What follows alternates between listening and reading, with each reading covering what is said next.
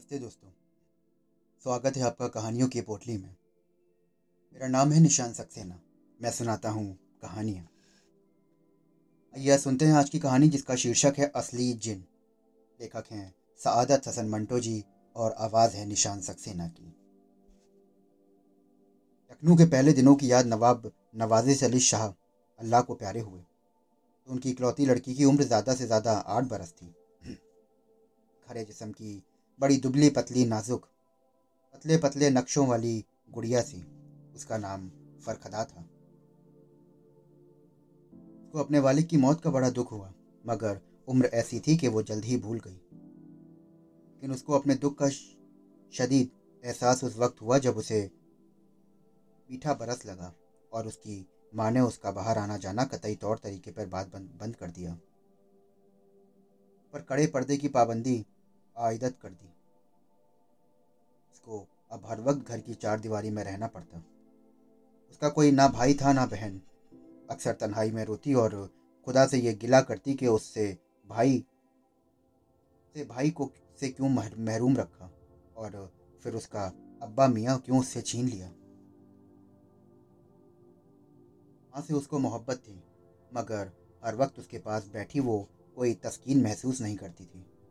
वो चाहती थी कि कोई और हो जिसके वजूद से उसकी ज़िंदगी की यक आहंगी दूर हो सके। वो हर वक्त उकताई उकताई सी रहती। उसको आठवां बरस अठारहवां बरस लगा था। सालगिरह में दस बारह रोज़ बाकी थे कि पड़ोस का मकान, जो कुछ देर से खाली पड़ा था, पंजाबियों के एक खानदान ने किराए पर उठा लिया। उनके आठ लड़के थे और एक लड़की। आठ लड़कों में से दो ब्याह जा चुके थे। बाकी स्कूल और कॉलेज में पढ़ते थे। लड़की उन छयों से एक बरस बड़ी थी। बड़ी तो तनोमंद हट्टी कट्टी और अपनी उम्र से दो अढ़ाई बरस ज़्यादा ही दिखाई देती थी। एंट्रेंस पार कर चुकी थी और इसके बाद उसके वालिदेन ने तो ये मुनासिब ना समझा कि उसे मज़ीद तालीम दी जाए। मालूम नहीं क्यों। लड़की का नाम नसीमा था, लेकिन अपने नाम का रियायत से वो नर्म नाजुक और सुस्त रफ्तार नहीं थी। उनमें बला की फुर्ती और गर्मी थी। फरकदा को उस महीन महीन मूछों वाली लड़की ने कोठे पर से देखा, जबकि वो बेहद उकता कर कोई नावल पढ़ने की कोशिश करना चाहती थी। दोनों कोठे साथ साथ थे। नानचे चंद जुमलों में ही दोनों मुअतरफ हो गई। फरकदा को उसकी शक्ल और सूरत पहली नज़र में कतअन पुरकशिश मालूम ना हुई। लेकिन जब उससे थोड़ी देर गुफ्तगु हुई तो उसे उसका हर हद ओ खाल पसंद आया। मोटे मोटे नक्शों वाली थी, जैसे कोई जवान लड़का है। उसकी मसें भीग रही हैं। बड़ी सेहतमंद उभरे उभरे हाथ पाँव। शादा सीना मगर उभारों से बहुत हद तक खाली। बरकदा को उसके बलाई लब पर महीन महीन बालों का गुबार खास तौर पर बहुत पसंद आया। चनानचे उनमें फ़ौरन दोस्ती हो गई। सीमा ने उसके हाथ में किताब देखी और पूछा कि यह नावल किसका है? फरकदा ने कहा कि बड़ा जलील किस्म का है। ऐसे ही मिल गया था। मैं तन्हाई से घबरा गई थी। सोचा कि चंद सफ़े पढ़ लूँ। सीमा ने यह नावल फरकदा से लिया और वाकई बड़ा घटिया सा था, मगर उसने रात को बहुत देर तक जाग कर पढ़ा। वह नौकर का हाथ, के हाथ फरकदा को वापस भेज दिया गया। वो अभी तक तन्हाई महसूस कर रही थी। और कोई काम नहीं था, इसलिए उसने सोचा कि चलो चंद और आग देख लूँ। किताब खोली तो उनमें से एक रुक्का निकला, जो उसके नाम था। ये नसीमा का लिखा हुआ था। उसे पढ़ते हुए फरकदा के तन बदन में कपकपियाँ दौड़ती रहीं, फ़ौरन कोठे पर गई। नसीमा ने उससे कहा कि अगर वो उसे बुलाना चाहे तो ईट जो मुंडेर से उखड़ी हुई थी ज़ोर ज़ोर से किसी और ईट के साथ बजा दिया करें। वो फ़ौरन आ जाएगी। पर ने ईट बजाई तो नसीमा सचमुच एक मिनट में कोठे पर आ गई। शायद वो उसके रुके गए जवाब का इंतज़ार कर रही थी। आते ही वो चार साढ़े चार फुट की मुंडेर पर मर्दाना आवाज़ अंदाज में चढ़ी और दूसरी तरफ़ कूद कर फरकदा से लिपट गई और चट से उसके होठों का तावील बोसा ले लिया। गदा बहुत खुश हुई। देर तक दोनों घुल मिल के बातें करती रहीं और नसीमा अब उसे और ज़्यादा खूबसूरत दिखाई दी। कि हर अदा जो मर्दाना तर्ज की थी, इसे बेहद पसंद आई और वहीं फैसला हो गया कि वो ता दमे आखिर सहेलियाँ बनी रहेंगी। सालगिरह का दिन आया तो फरकदा ने अपनी माँ से इजाज़त तलब की, कि वो अपनी हमसाई को, जो उसकी सहेली बन चुकी है, बुला सकती है। उसने अपने ठेठ लखनवी अंदाज में कहा, कोई मुजायका नहीं बुला लो, लेकिन वो मुझे पसंद नहीं। मैंने देखा कि वो लड़कों की तरह खुद कड़े लगाती रहती है। फरकदा ने वकालत की, नहीं अम्मी जान, वो तो बहुत अच्छी है। जब मिलती है तो बड़े अखलाक से पेश आती है। नवाब साहिब की बेगम ने कहा कि, होगी, मगर भाई मुझे तो ऐसा मालूम होता है कि उसमें लड़कियों जैसी नज़ाकत नहीं। लेकिन तुम इसरार करती हो तो बुला लो, लेकिन उससे ज़्यादा रब्द नहीं होना चाहिए। गदा अपनी माँ के पास तख्त पर बैठ गई और उसके हाथ से सरौता लेकर छलिया काटने लगी। लेकिन अम्मी जान, हम दोनों तो कसम खा चुकी हैं कि सारी उम्र सहेलियाँ रहेंगी। इंसान को अपने वादे से कभी फिरना नहीं चाहिए। बेगम साहिबा उसूल की पक्की थी, इसलिए उन्होंने कोई एतराज़ ना किया। सिर्फ़ ये कहकर खामोश रह गई कि तुम जानो, मुझे कुछ नहीं मालूम। सालगिरह के दिन नसीमा आई। उसकी कमीज़ धारीदार पोपलीन की थी। पायजामा जिसके से उसकी दो मज़बूत पिंडलियाँ अपनी तमाम मजबूती दिखा रही थीं। फरगदा को वो उस लबास में बहुत प्यारी लगी। चनानचे उसने अपनी तमाम निस्वानी नज़ाकतों के साथ उसका इस्तकबाल किया और उससे चंद नाज नखरे भी किए। मिसाल के तौर पर जब मेज़ पर चाय आई तो उसने खुद बनाकर नसीमा को पेश की। उसने कहा कि मैं नहीं पीती तो फरकदा रोने लगी। बिस्कुट अपने हाथों से तोड़ा तो उसको मजबूर किया कि वो इसका बकाया हिस्सा खाए। समोसा मुँह में रखा तो उससे कहा कि वो आधा उसके मुँह के साथ मुँह लगा कर खाए। एक मरतबा मालूम मामूली मामूली बातों पर लड़ाई होते होते रह गई, मगर फरकदा खुश थी। वो चाहती थी कि नसीमा हर रोज़ आए। वो उससे चुहल करे और ऐसी नरम और नाजुक लड़ाइयाँ होती रहें, जिनसे उनकी ठहरे पानी जैसी ज़िंदगी में चंद लहरें पैदा होती रहें। और लहरें पैदा होना शुरू हो गई। और उन लहरों में फरगदा और नसीमा दोनों लहराने लगीं। अब फरगदा ने भी अपनी अम्मी से इजाज़त लेकर नसीमा के घर जाना शुरू कर दिया। दोनों उस कमरे में जो नसीमा का था, दरवाजे बंद करके घंटों बैठी रहती। जाने क्या बातें करती थी। उनकी मोहब्बत इतनी शिद्दत इख्तियार कर गई कि फ़रगदा जब कोई चीज़ खरीदती तो नसीमा का ज़रूर ख्याल रखती। उसकी अम्मी इसके खिलाफ थी। क्योंकि इकलौती थी, इसलिए वो उसे रंजीदा नहीं करना चाहती थी। दौलत काफ़ी थी, इसलिए क्या फ़र्क पड़ता था कि एक के बजाय दो कमीजों के लिए कपड़ा खरीद के लाया जाए। फरगदा की दस शलवारों के लिए सफ़ेद साटन ली तो नसीमा के लिए पाँच शलवारों के लिए लट्ठा ले लिया जाए। नसीमा को रेशमी मलबूस पसंद नहीं थे। उसको सूती कपड़े पहनने की आदत थी। वो फ़रकदा से ये तमाम चीज़ें लेती मगर शुक्रिया अदा करने की ज़रूरत महसूस ना करती। सिर्फ़ मुस्कुरा देती और ये तोहफे हाइफ वसूल करके फ़रगदा को अपनी बाहों की मज़बूत गिरफ्त में भींच लेती। और उससे कहती कि मेरे माँ बाप गरीब हैं। अगर ना होते तो मैं तुम्हारे खूबसूरत बाल मैं हर रोज़ अपने हाथों से सोने की कंघी करती। तुम्हारी सैंडलें चांदी की होती और तुम्हारे गुस्ल के लिए मुअत्तर पानी होता। तुम्हारी बाहों में मेरी बाहें होती और हम जन्नत की तमाम मंजिलें तय करके दोजख के दहाने तक पहुँच जाते। मालूम नहीं वो जन्नत से जहन्नम तक क्यों पहुँचना चाहती थी। वो जब भी फिरदौस का ज़िक्र करती तो दोजक का ज़िक्र ज़रूर आता।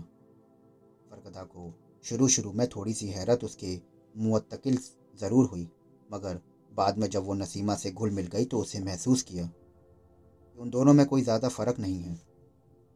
सर्दी से निकल अगर आदमी गर्मी में आ जाए तो उसे हर लिहाज से राहत मिलती है। और फरकदा को ये हासिल होती थी।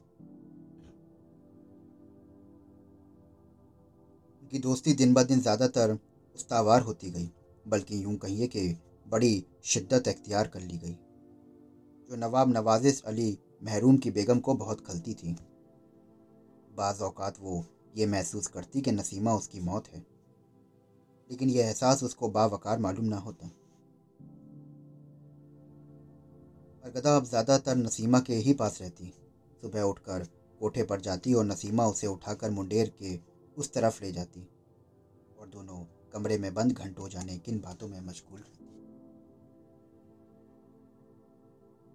परगदा की दो सहेलियाँ और भी थीं, बड़ी मुर्दार कसम की। टोपी की रहने वाली थीं और जिस्म छीछड़ा सा। दो पल्लियाँ टोपी से मालूम होती थीं, फूक मारो तो उड़ जाएँ।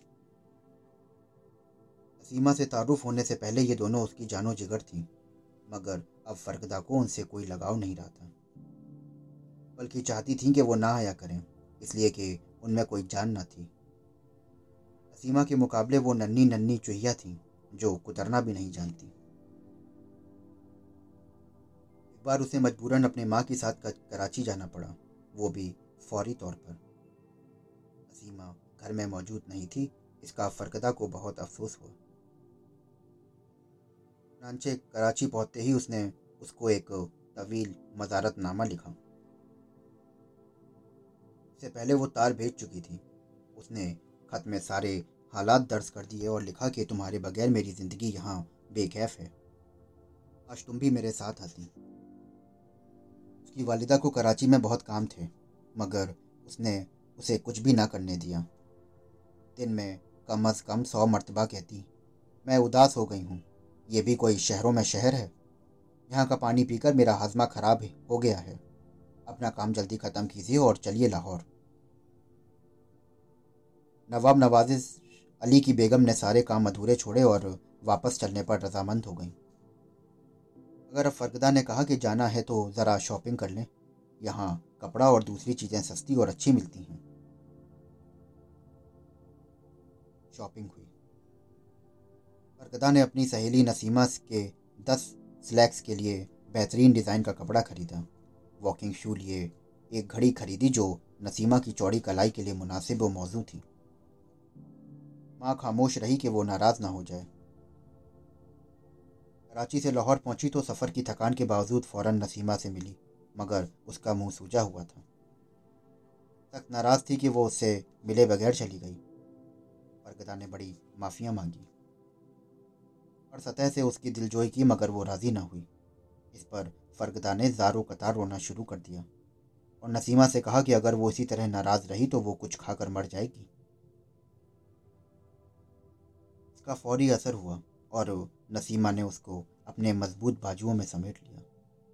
वो उसे चूमने लगी और पुचकारने लगी। देर तक दोनों सहेलियाँ कमरा बंद कर प्यार मोहब्बत की बातें करती रहीं। उस दिन के बाद उनकी दोस्ती और ज़्यादा मज़बूत हो गई, मगर फ़रकदा की माँ ने महसूस किया कि उसकी इकलौती बेटी की सेहत दिन ब दिन खराब होती जा रही है। चुनाचे उसने उसका घर से निकलना बंद कर दिया। इसका नतीजा ये हुआ कि फ़रकदा पर हिस्टेरिया के दौरे पड़ने लगे। बेगम साहिबा ने अपनी जान पहचान वाली औरतों से मशवरा किया तो उन्होंने ये अंदेशा ज़ाहिर किया कि लड़की को आसेब हो गया है। दूसरे लफ्ज़ों में, कोई जिन इस पर आशिक है, जो इसको नहीं छोड़ता, चुनाचे फ़ौरन टोने टोटके किए गए, झाड़ फूक करने वाले बुलाए गए, मगर तावीज़ गंडे हुए मगर बेसुध। परगदा की हालत दिन ब दिन गैर होती गई। कुछ समझ में नहीं आता था कि आरिजा क्या है। दिन ब दिन दुबली होती जा रही थी। कभी घंटों खामोश रहती और कभी ज़ोर ज़ोर से चिल्लाना शुरू कर देती। और अपनी सहेली नसीम को याद करके पैरों आँसू बहाती। उसकी माँ को ज़्यादा ज़यीफ़ुल एदिकाद नहीं थी। अपनी जान पहचान की औरतों को से इस बात का यकीन हुआ कि लड़की पर कोई जिन आशिक है। इसलिए कि फ़रगदा इश्क मोहब्बत में ये बहुत ज़्यादा बातें करती थी। बड़े ठंडे ठंडे सांस भरती थी। मरतबा फिर कोशिश की गई। बड़ी दूर दूर से झाड़ने वाले बुलाए गए दवा दारू भी किया। अगर कोई फ़ायदा ना हुआ, फरगदा बार बार इल्तजा करती कि उसकी सहेली नसीमा को बुलाया जाए, मगर उसकी मार टालती रही। आखिर एक रोज़ फ़रगदा की हालत बहुत बिगड़ गई। घर में कोई ना था। उसकी वालिदा जो कभी बाहर ना निकलती थी, बुरका ओढ़कर एक हमसाई के यहाँ पहुँच गई थी और उससे कहा कि कुछ करें। दोनों भागम भाग फरगदा के कमरे में पहुँची, मगर वो मौजूद नहीं थी। नवाब नवाजिश अली महरूम की बेगम ने चीखना चिल्लाना शुरू कर दिया। फरगदा बेटी फरगदा बेटी, कहकर पुकारना शुरू कर दिया। सारा घर छान मारा, लेकिन वो ना मिली। फरगदा नीम दीवानगी के आलम में ऊपर कोठे पर खड़ी थी। उसने मुंडे की उखड़ती हुई ईट उठाई और ज़ोर ज़ोर से दूसरी ईट के साथ बजाया, मगर कोई ना आया। उसने फिर ईट की दूसरी ईट के साथ टकराया।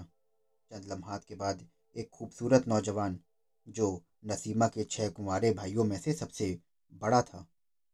और बरसाती में बैठा बीए के इम्तिहान की तैयारी कर रहा था, बाहर आया। उसने देखा कि मुंडेर के उस तरफ़ एक दुबली पतली नाजुक अंदाम लड़की खड़ी है।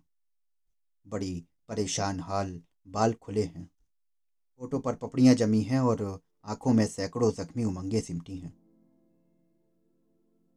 करीब आकर उसने फरकदा से पूछा से बुला रही हैं आप? फरकदा ने उस नौजवान को बड़े गहरे और दिलचस्प गौर से देखा और बोली कि मैं नसीमा को बुला रही हूँ। नौजवान ने सिर्फ़ इतना ही कहा, ओह, चलो, आओ। और ये कहकर मुंडेर के इस तरफ़ से हल्की फुल्की फरगदा को उठाया और बरसाती में ले गया, जहाँ वो इम्तिहान की तैयारी कर रहा था।